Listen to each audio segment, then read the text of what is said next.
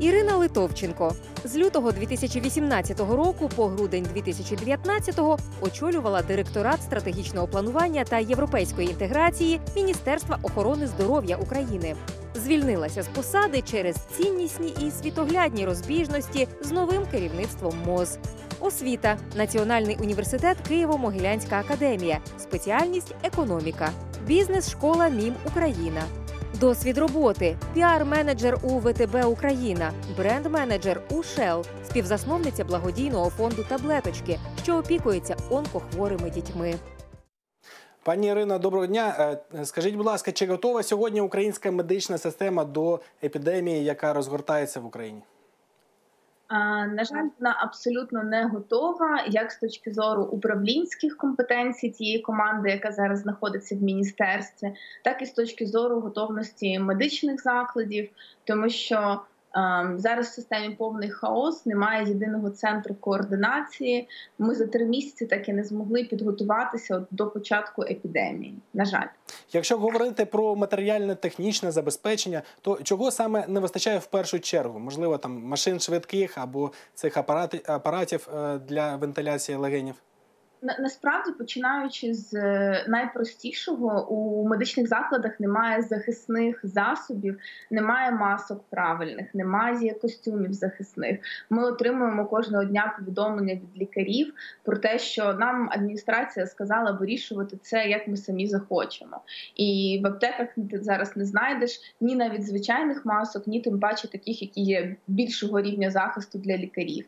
Звісно, що не вистачає апаратів штучної вентиляції легенів, але важливо, щоб той бізнес, який зараз готовий допомагати системі, не скуповував все, що бачить, і не віз їх в будь-які лікарні, а спрямовував ці апарати саме в ті лікарні, які визначені е, центрами прийому хворих на коронавірус. Зазвичай ця інформація є в обласного департаменту охорони здоров'я. Можна до них зателефонувати, дізнатися, що це за лікарня, і вже далі комунікувати безпосередньо з адміністрацією цієї лікарні. Ну, ось така благодійність бізнесу це щось позитивне, що ми побачили в цій ситуації. Можливо, ще щось е, сталося позитивне. Можливо, якісь процеси почали налагоджуватися. Ну, на жаль. Ні, більш нічого позитивного ми не бачимо. Скоріше навпаки, в міністерстві почали з'являтися старі кадри часів Богатирьової. Вони складають списки на закупівлю під там держава виділила окремий бюджет на боротьбу з коронавірусом, і вони вставляють в ці списки як препарати, які взагалі не потрібні, неефективні для лікування, так і, наприклад, вчора вони намагалися. Переконати уряд купити гелікоптери санавіації, які ну ти також їх не купиш за день, за тиждень чи за місяць, і тим паче за останні роки МВС було закуплено достатню кількість гелікоптерів для е, служби надзвичайних ситуацій. Відповідно, вони їх можуть е, виділити для санавіації для перевезення, якщо потрібно буде тяжких хворих. А, Це дивно дивно звучить. А щодо апаратів е, штучної вентиляції легенів, ви казали, що їх не вистачає. Скільки їх сьогодні взагалі є в Україні? Дуже важко сказати, тому що розрахунки різні. Міністерство охорони здоров'я казало, що 650, Національна служба здоров'я казала, що ближче до 2000 одиниць. Проблема в тому, що за відсутності такої єдиної бази. Ем, обладнання єдиної бази взагалі ресурсів системи охорони здоров'я дуже важко це сказати. Навіть якщо апарат ШВЛ десь стоїть, ми не знаємо, чи він в робочому стані, чи вміє персонал ним користуватися взагалі. Тому точної інформації немає ні в кого. А яка потреба е, в цих апаратах? Ви кажете, не вистачає? Скільки їх треба в два рази більше, в три рази більше? Е, чи можна оцінити? Якщо говорити, що ми за розміром приблизно як е, Німеччина, там за кількістю населення менше, звичайно, але в Німеччині є 25 тисяч апаратів ШВЛ. У нас їх ну там десь до тисячі, якщо брати середнє значення ну можна зрозуміти, скільки апаратів нам не вистачить. Ті ж самі проблеми, які зараз є в Італії, вони також через відсутність апаратів штучної вентиляції легенів. Там в них десь біля тисячі апаратів є, а потрібно, зважаючи на середній вік населення, набагато більше. Можливо, адекватною є зарплата медичних працівників в Україні. Їм зараз обіцяли якусь надбавку навіть. Ну, побачимо, як міністерство це виконає, але насправді пообіцяли тим лікарям, які будуть контактувати безпосередньо з хворими, які будуть надавати допомогу цим пацієнтам. Їм обіцяли якусь доплату, там певний коефіцієнт, який буде збільшувати їх заробітну платню. Але зараз питання в тому, що міністерство ніяким чином не написало протоколів до лікарів для лікарів, і вони не знають, що їм робити. Ну, от умовно, я сімейний лікар. Мені подзвонив мій пацієнт, який каже, що до мене там такі симптоми, які схожі на коронавірус. Що я маю робити? Або коли в лікарню е, доставляє швидка пацієнта, вони не завжди знають, в яку доставити. Навіть якщо доставили в потрібну через нехватку персоналу, інколи вони підтягують співробітників з інших е, відділів, з інших відділень. Наприклад, там в Охмадиті сказали, що відповідати за е, сортування пацієнтів з дітей з коронавірусом буде відділення гінекології, тому що вони найменш завантажені. Але чи проходили ці працівники спеціальне навчання, чи розуміють вони, як себе треба поводити, чи є в них потрібні засоби захисту? Ну навряд.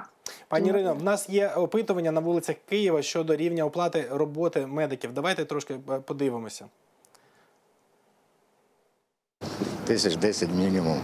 Ну, я думаю, тысяч 15, наверное, где-то 10, может. Чому?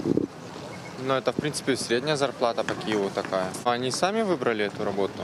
То есть, как бы, э, они знали, на что шли. В Києві ну, це мінімум 15 тисяч гривень. Нема таких серйозних об'ємів роботи. Я думаю, ну там в півтора разу, може чисто психологічно, щоб люди просто Від 15 до 30 тисяч десь. Це небезпечно. Вони наражають себе на небезпеку. Не знаю, тисяч тридцять. Це мінімум, мені Дякую. здається. Я считаю, то, что медик должен получать как президент, а президент как медик. Ви чули, що медик має отримувати таку зарплату як президент, а президент таку як медик. Е, Зрозуміло, про що йдеться. Е, Давайте повернемося до е, медичної реформи. З 1 квітня має стартувати другий етап медичної реформи. У чому він полягає, та чи можливий запуск такої реформи за умов епідемії? Е, Він можливий зараз. Більш того, він максимально потрібний, тому що е, один з компонентів нової реформи це електронна система охорони здоров'я, тобто електронна статистика. Всі лікарні повинні повинні будуть постійно онлайн звіт, звітуватися про тих пацієнтів, які до них надходять, з якими хворобами, з якими станами вони надходять, і ця інформація буде актуальна от відразу збиратися на. Національній службі здоров'я, тобто ми зможемо контролювати, де в якій точці країни в нас є спалахи певних захворювань, де що відбувається, тому що зараз міністерство збирає паперову статистику, і ми тільки ось в березні-квітні 2020 року дізнаємося, а на які хвороби хворіли українці в 2019 році. Тобто з цією інформацією не можна працювати. В чому буде заключатися другий етап реформи? Ем, Буде також запроваджений принцип гроші ходять за пацієнтом, тобто ем, пацієнт приходить, він сам обирає в яку лікарню, де він хоче отримати допомогу. Звичайно, попередньо звернувшись до свого сімейного лікаря, з направленням до спеціаліста він йде в лікарню, отримує послуги. Після цього Національна служба здоров'я в цю лікарню, куди він прийшов, оплачує за послуги. Тобто ми не утримуємо лікарні просто за те, що вони стоять, а ми платимо за конкретно надану послугу. Е, Виграші будуть ті лікарні, які обслуговують багато пацієнтів, їм буде вигідно, вигідно якомога більше людей приймати. А ті лікарні, які мають менше пацієнтів, їм потрібно буде задуматися, як можна змінити свою бізнес-модель. Е, Наші лікарні всі належать місцевим органам влади.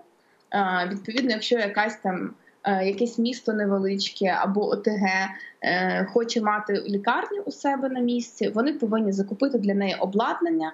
Вони повинні забезпечити певні там умови, які є вимогами Національної служби здоров'я, і тоді Національна служба здоров'я з ними укладе контракт. І те, про що ви говорили в попередньому питанні зарплати, реформа якраз приводить до збільшення доходів е, лікарів.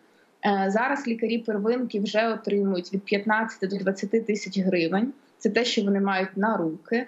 Е, Медсестри також отримують від 6 до 12 тисяч гривень, в залежності від того, як який заклад спланував свою модель. І завдяки цьому другому етапу реформи е, ми зможемо е, підняти і зарплати інших лікарів спеціалізованих, які працюють в інших медичних закладах. Тобто ці правила вже запрацюють з 1 квітня. З 1 квітня можна буде потрапити до лікаря спеціалізованого тільки е, після проходження з е, першої ланки е, медичної. Ще Мгм. кілька призначень це офтальмолог, це стоматолог, гінеколог і психіатр. До них до них можна буде звертатися напряму. І платити з власної кишені, наскільки розумію, бо їх не гарантують. Ні, це оплачується. Оплачується. Мгм. Ургент стоматологія оплачується. Е, На сам кінець останнє питання щодо е, парад для звичайного телеглядача, який бачить ці тривожні новини. Скільки грошей йому треба мати сьогодні, акумулювати, як то кажуть, на чорний день на випадок хвор- хвороби, яку викликає коронавірус? Чи варто скуповувати негайно маски, антисептичні засоби? Можливо, апарат штучної вентиляції легенів поставити собі в гаражі, якщо хтось заможний? Чи воно не працює така система? Е, лікування від коронавірусу не існує. Все, що можуть зробити, це е, працювати з тими симптомами або з тими паралельними е, ускладненнями, які викликає коронавірус, наприклад, пневмонія, е, наприклад, утруднення дихання. Ці речі можуть зробити тільки лікарі, виключно в медичному закладі. Тому тримати щось вдома немає сенсу. Медичні маски вони також не допомагають захиститися, якими б суперкласними фільтрами вони не були. Справа в тому, що маску треба правильно носити, її треба правильно вдягати. А в людини, коли з'являється щось на обличчі, там зайве, чого раніше не було, в нас таке є бажання там щось почухати, поправити, перевірити, чи вона вдягнена. Через це ми починаємо частіше руками лізти до обличчя, і навпаки більше.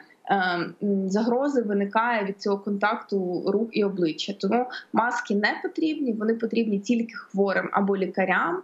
Залиште їх в аптеках, залиште їх тим, кому вони потрібні. Е, Максимально потрібно ізолюватися, ізолювати своїх людей старшого віку, бабусь, дідусів, батьків. Вони є групою ризику. Е, Для людей середнього віку, для дітей коронавірус практично не несе ніяких е, серйозних проблем, звісно, якщо це здорова людина. Дякую вам, пані Ірино. Дякую, що витратили свій час, включилися до нас скайпом. Е, З нами була Ірина Литовченка, колишня очільниця директорату Міністерства охорони здоров'я України. А на сам кінець за хорошою традицією, хороша новина. Українська компанія АТБ, Нова Пошта та Розетка об'єднали свої зусилля і почали доставляти продуктові набори додому за собівартістю. Наразі ця послуга працює у тестовому режимі у Дніпропетровській області, але її можуть розгорнути на всю Україну за 3-4 дні. Будьте здорові та багаті. З вами був Андрій Яніцький. Програма Еспресо Капітал.